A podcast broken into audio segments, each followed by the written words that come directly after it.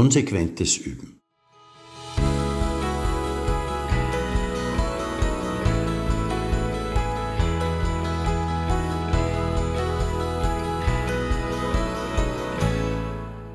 In den beiden Podcasts Das universelle Talent und Die Anziehungskraft des Durchschnitts habe ich die zwei allgemein verbreiteten Variationen des Übens besprochen.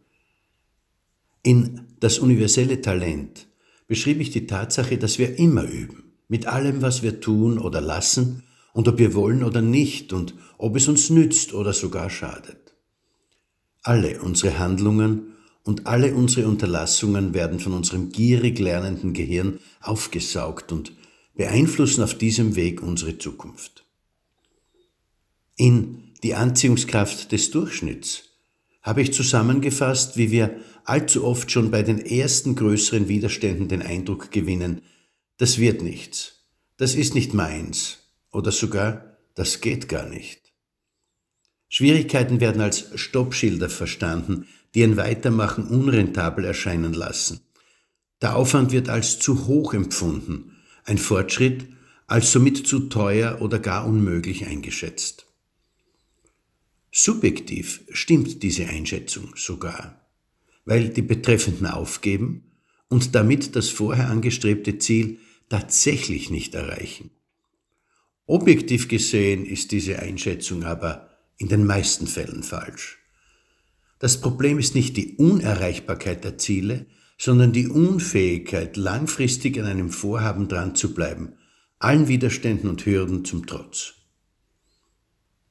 Wer diese Fähigkeit erwirbt und systematisch weiterentwickelt, verfügt damit über ein mächtiges Werkzeug, das 16 Mal so wertvoll ist wie zum Beispiel ein hoher Intelligenzquotient.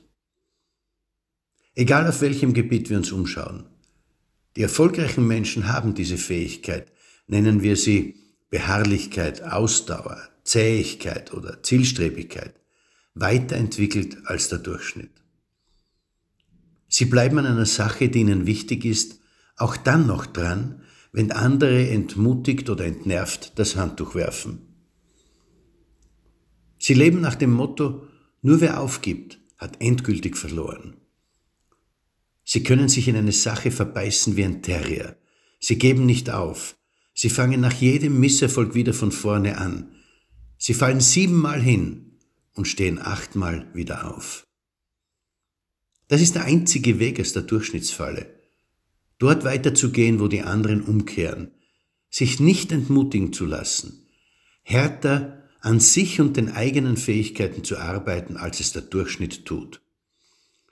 Viele der berühmtesten Menschen dieser Welt sind bekannt für genau diese innere Haltung.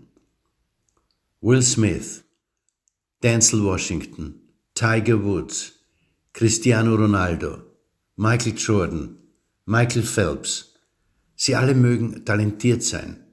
Ihren herausragenden Erfolg verdanken sie aber ihrer Arbeitseinstellung, ihrer permanenten Suche danach, an jedem Tag ihres Lebens besser zu sein als am Tag zuvor. Das ist ohne Zweifel hart, aber die Ergebnisse sind es ebenfalls ohne jeden Zweifel wert. Life loves you. Ihr Manfred Winterheller.